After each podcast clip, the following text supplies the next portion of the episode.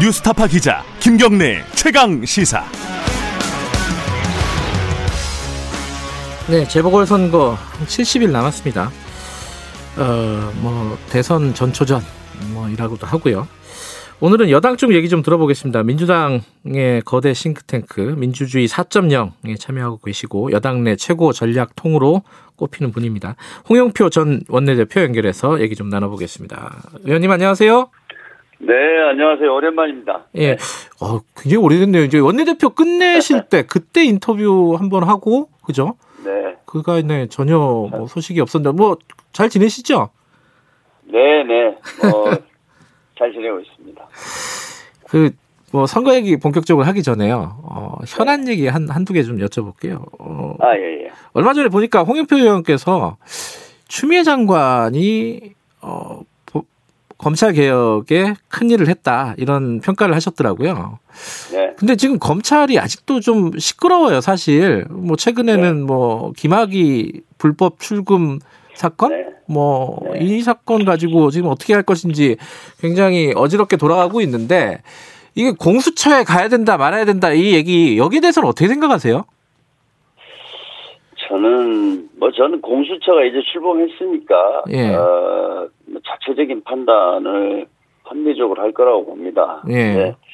저는 이제 이 검찰 개혁이 얼마나 힘드냐면, 예. 제가 원내대표 할 때가 이제 문재인 정부 출범하고 1년 지났을 때입니다. 네. 그런데 에, 그때 그 우리 문재인 정부의 공약 1호가 공수처 설치와 어, 검경 수사권 조정이었거든요. 네. 근데 정권이 출범해서 초기에는 그래도 힘이 세지 않습니까? 네. 그런데도 1년 동안 검찰이 반발해서 정부 여당안을 만들지를 못했었습니다. 음. 그래서 저희가 이제 그때 그 공수처를 비롯해서 사법개혁 문제를 어, 패스트트랙 올렸는데 그만큼 힘듭니다. 네. 그래서 저는 뭐 검찰들의 이런 마지막 저항이라고 생각하고요. 음, 이제 이런 제도가 하나씩 이제 안착되어 가고 있기 때문에 예. 에, 저는 뭐 앞으로도 검찰이 많이 이제 바뀔 수밖에 없다 이렇게 보는데요. 예. 뭐 최종적으로는 이제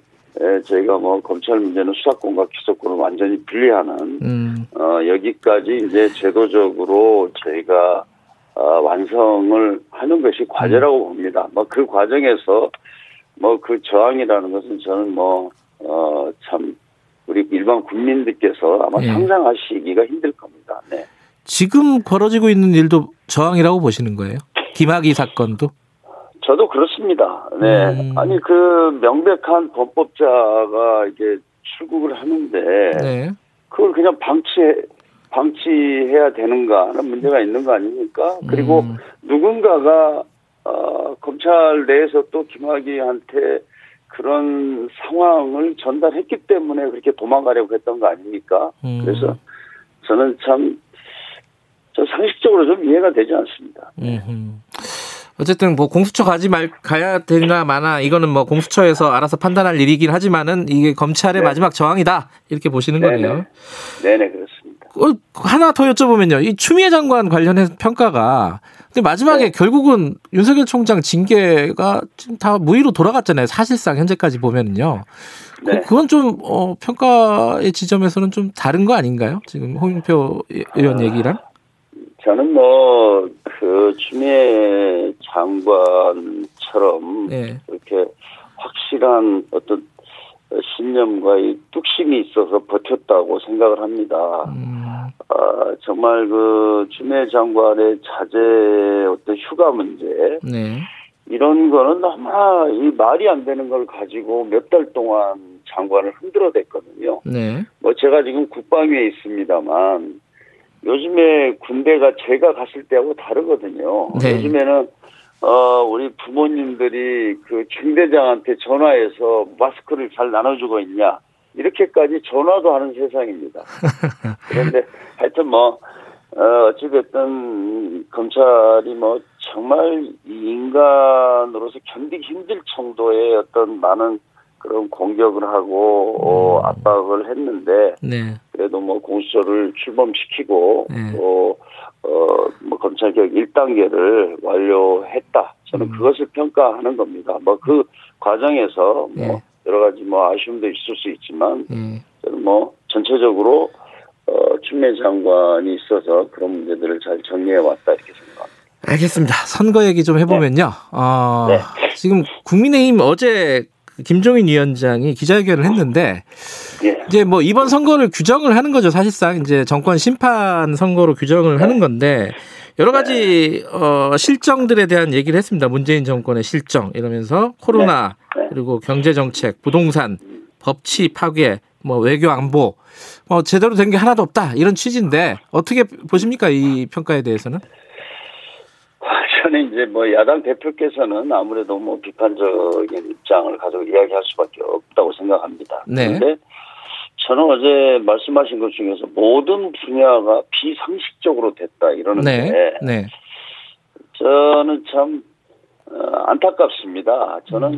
그런 판단 자체가 비상식적이다 이렇게 얘기하고 싶습니다. 음, 사실 지금 코로나 19 같은 경우에 네, 저희가 이제 뭐 전 세계가 인정하고 있고 저는 우리 국민들도 그래도 어 우리가 우리 정부와 국민이 힘을 합해서 네. 그래도 위기를 잘 극복해 나가고 있다. 저는 이게 일반적인 평가라고 봅니다. 음, 그리고 뭐 경제 분야만 보더라도 네. 저희가 어 2020년 4, 4분기 또 어, 그리고 21년도 GDP 경제 전망에 대한 걸 보면 우리가 지금 기대치보다도 훨씬 그 뛰어넘고 있고 네, 어, 경제 규모 10위권 내에서 제가 최상위권의 성장 실적을 네. 거두었습니다. 음, 저는 이런 것들은 이렇게 왜 안 보고 그러는지 저는 아쉽고요. 네, 이렇게 기본적인 어떤 상황에 대한 어, 잘못된 판단이 예, 이렇게 무조건 어, 그 정부를 비판하고 어, 이렇게 뭐 비상식적으로 다 돌아갔다. 예. 저는 그 문제인식에 대해서 참 아쉽습니다. 네. 알겠습니다. 아, 지금 선거를 여러 차례 뭐 홍영표 네. 의원께서도 뭐 거치셨는데 겪어 보셨는데 네. 요번 판세에 대해서는 여러 가지 얘기들이 나오고 있습니다. 기본적으로는 야당에게 좀 유리한 구도 아니냐. 어, 선거의 시작 자체가 이런 얘기도 있고 조금 변화가 네. 있다 지금 어, 진행되는 과정에서 이런 얘기도 있고 어떻게 지금 판단하고 계세요, 의원- 의원님은?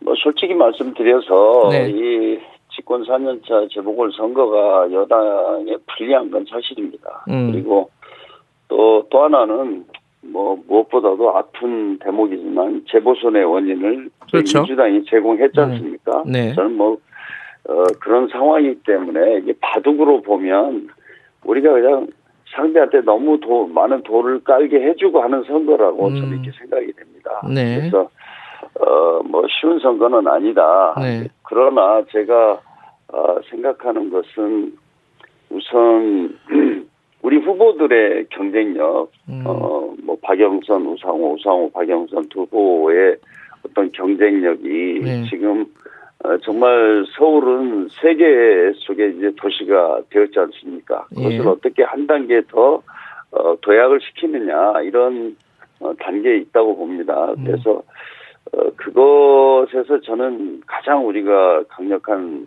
그 좀 희망을 가져볼 수 있는 거고요. 또 하나는 제가 2000그 9년도에 네. 에, 제가 재보궐 선거 재선거로 이제 국회에 들어오게 됐는데 아, 그때 그렇죠. 보면 예, 예. 네.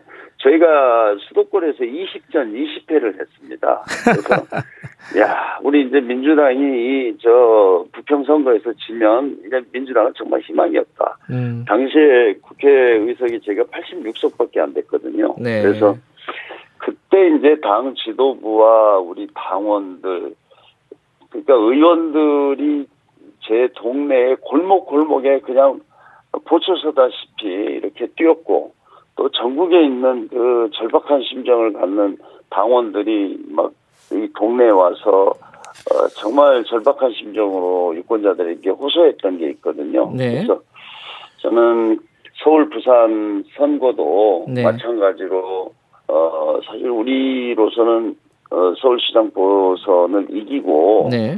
어 반드시 문재인 정부를 성공시켜서 문재인 정부 시즌 2를 만들어야 되는 거죠. 음. 저는 뭐 그런 절박한 마음들이 모여서 뛰면 네. 어, 가능하다 이렇게 생각하고 이제 구도 중에 하나 중요한 구도는 이제 네. 야권의 후보 단일화입니다. 그 안철수 국민의당 대표랑은 사실 단일화 네. 과정을 한번 겪으셨잖아요, 그죠? 어, 홍영표 의원께서도 2012년에 예. 그 단일화 현장에 있었고 예.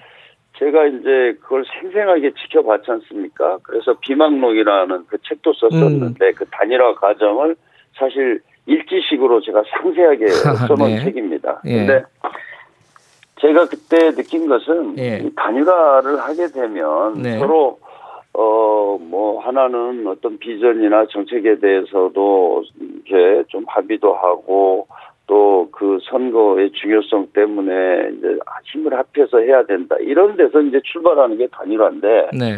제가 볼 경험했던 안철수 지금 대표는 나 아니면 안 된다라는 이 절대적인 전제를 가지고 시작하니까 음. 이게 참 어려웠습니다. 음. 그래도 참 극적으로 저희가 단일화를 그때 했습니다만 그 음. 이후에 뭐 후유증도 너무나 네. 많았었고요. 네. 그래서 저는 아마 이 단일화를 하긴 할 텐데 예. 어떻게 보면 지금 안철수 대표가 강점으로 가지고 있는 중도층의 어떤 지지를 가지고 있다 이런 거 예. 아닙니까? 예.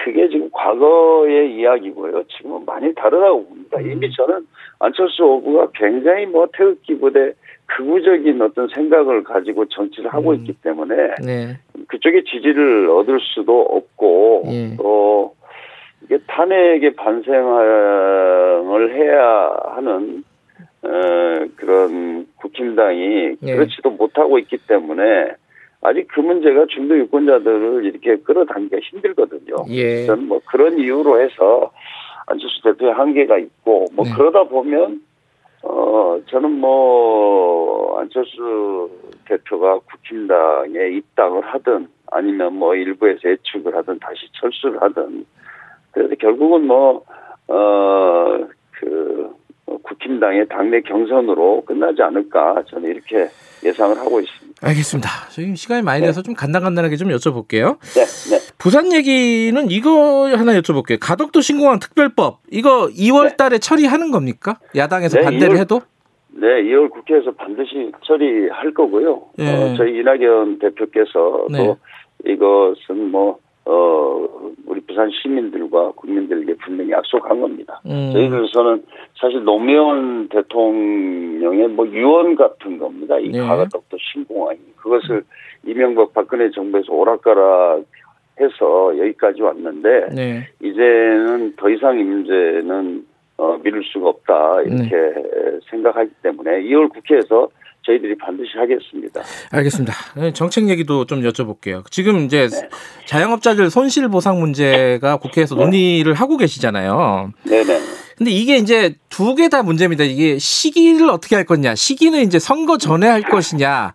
어, 이게 하나가 있고 그리고 대상이나 이런 거 소급 적용은 또 어떻게 할 것이냐. 여기에 대한 입장은 어떠십니까, 지금?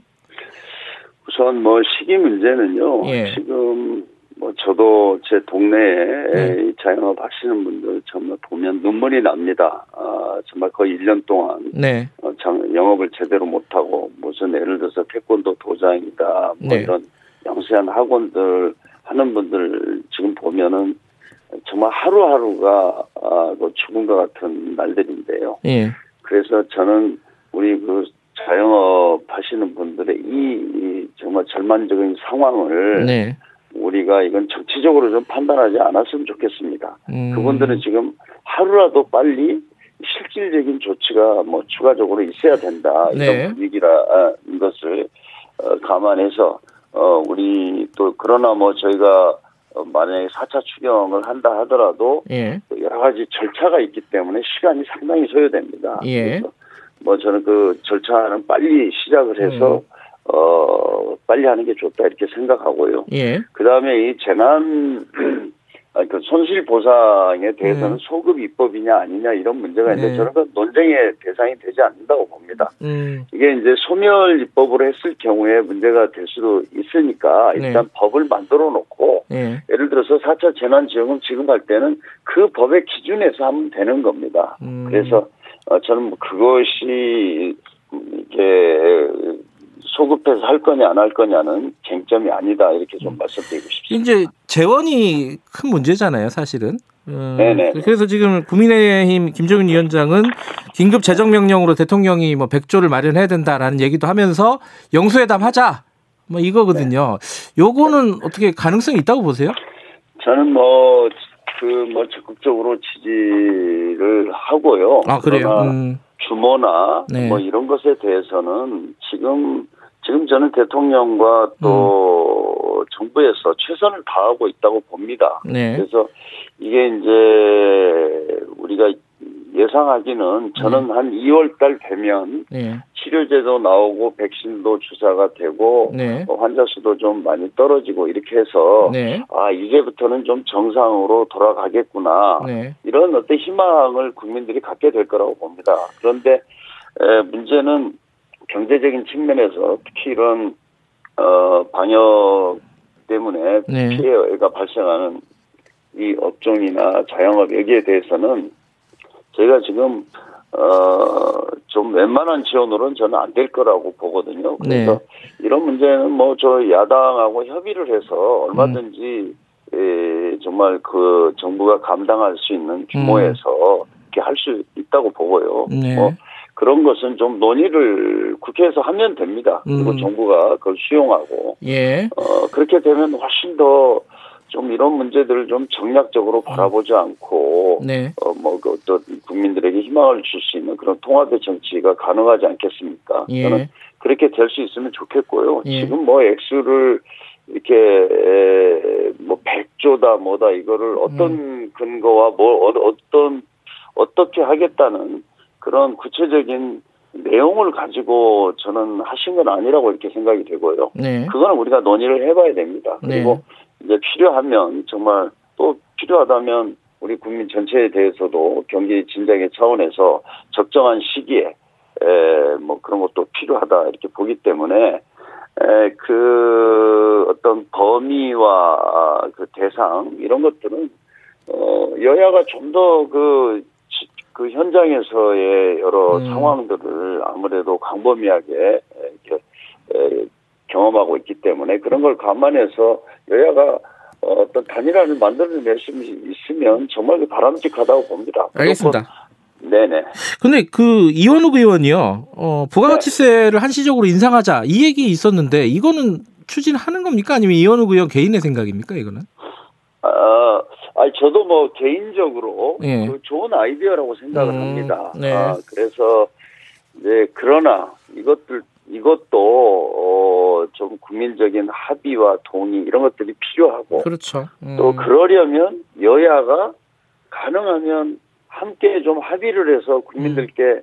우리가 호소하면서 일정 기간 어 이런 걸 좀 함께 해보자. 그게 어떤 어, 어떤 사회적 연대에 호소를 하는 것을 국회부터 출발해야 될 거 아닙니까? 예. 한쪽에서는 하자 그러면 또 그걸 어떤 어, 특집을 잡아가지고 네. 그걸 못하게 하고 이렇게 돼서 사회적 갈등만 이렇게 심화되는 이런 것은 안 되고요. 예. 저는 뭐 그런 이원 의원이 제안한 그런 방안도 네. 검토해 볼 수 있다 이렇게 생각합니다. 저는 뭐 적극적인 에, 적극적으로 평가하고 있습니다. 하나만 마지막으로 좀 여쭤볼게요. 대권 관련해서요. 그 지금 네. 민주주의 4.0 그쪽에서 활동하고 계시잖아요. 네. 이 여기서 그 13용 등판설 그러니까 뭐 말하자면은 지금 나오는 뭐 이재명, 이낙연 뭐 등등의 후- 아, 후보군들 말고 다 나오자 뭐 이런 거잖아요. 뭐 임종석, 추미애, 정세균, 김부겸 이게 다 나와가지고 한번 붐업을 한번 해보자 이런 취지인 것 같은데 이 이런 얘기들이 실제로 당내에서 좀 논의가 되고 있습니까? 저는 오늘 제가 뭐 처음 들어봅니다. 네. 그 저기 뭐, 아니고요. 예 신문에서 네, 많이 썼더라고요. 음. 지금 이제 과거의 대선 레이스를 보면 네, 어, 현 시점에서 어떤 대선 우리 후보를 어떻게 그 정하는 것도 쉽지가 않고 네, 앞으로 많은 변화가 있을 겁니다. 네. 뭐 저는 제3 후보론 자체가 네. 현재는 가상의 후보에 불과하고요. 네. 어, 지금 뭐 앞으로는 이제 그 특히 뭐 4월 어, 서울 부산시장 선거를 분기점으로 해서 네. 어, 또 좀 우리가 예의 주시해야 된다고 봅니다. 알겠습니다. 그래서 무조건 뭐 민주당으로서는 문재인 정부 시즌 2 이렇게 만들기 위해서 저희가 어, 당내에서 어떤 성인 선의의 경쟁 또 더 미래 비전을 가지고 그 함, 함께하는 경선 이런 걸 잘 치워서 문재인 정부의 성공과 함께 에, 또 정권 재창출을 하는 것 이게 과제라고 생각하고 있습니다. 5월 달에 전당대회 당권 도전하시나요? 홍익표 의원님? 네, 뭐 아무튼 제가 아무래도 뭐 어, 청와대나 당뭐 음. 야당을 좀 잘 알고 있기 때문에 네. 이번에 저희 뭐 민주당으로서는 문재인 정부 성공이나 또 정권 차, 창, 대- 재창출 이게 이제 중요하지 않습니까? 그래서 네. 어, 제가 뭐 그것에 대해서 어떤 역할을 분명히 해야 된다 음. 그런 생각을 하고 있습니다. 알겠습니다. 여기까지 듣죠. 고맙습니다. 네, 감사합니다. 더불어민주당 홍영표 의원이었습니다.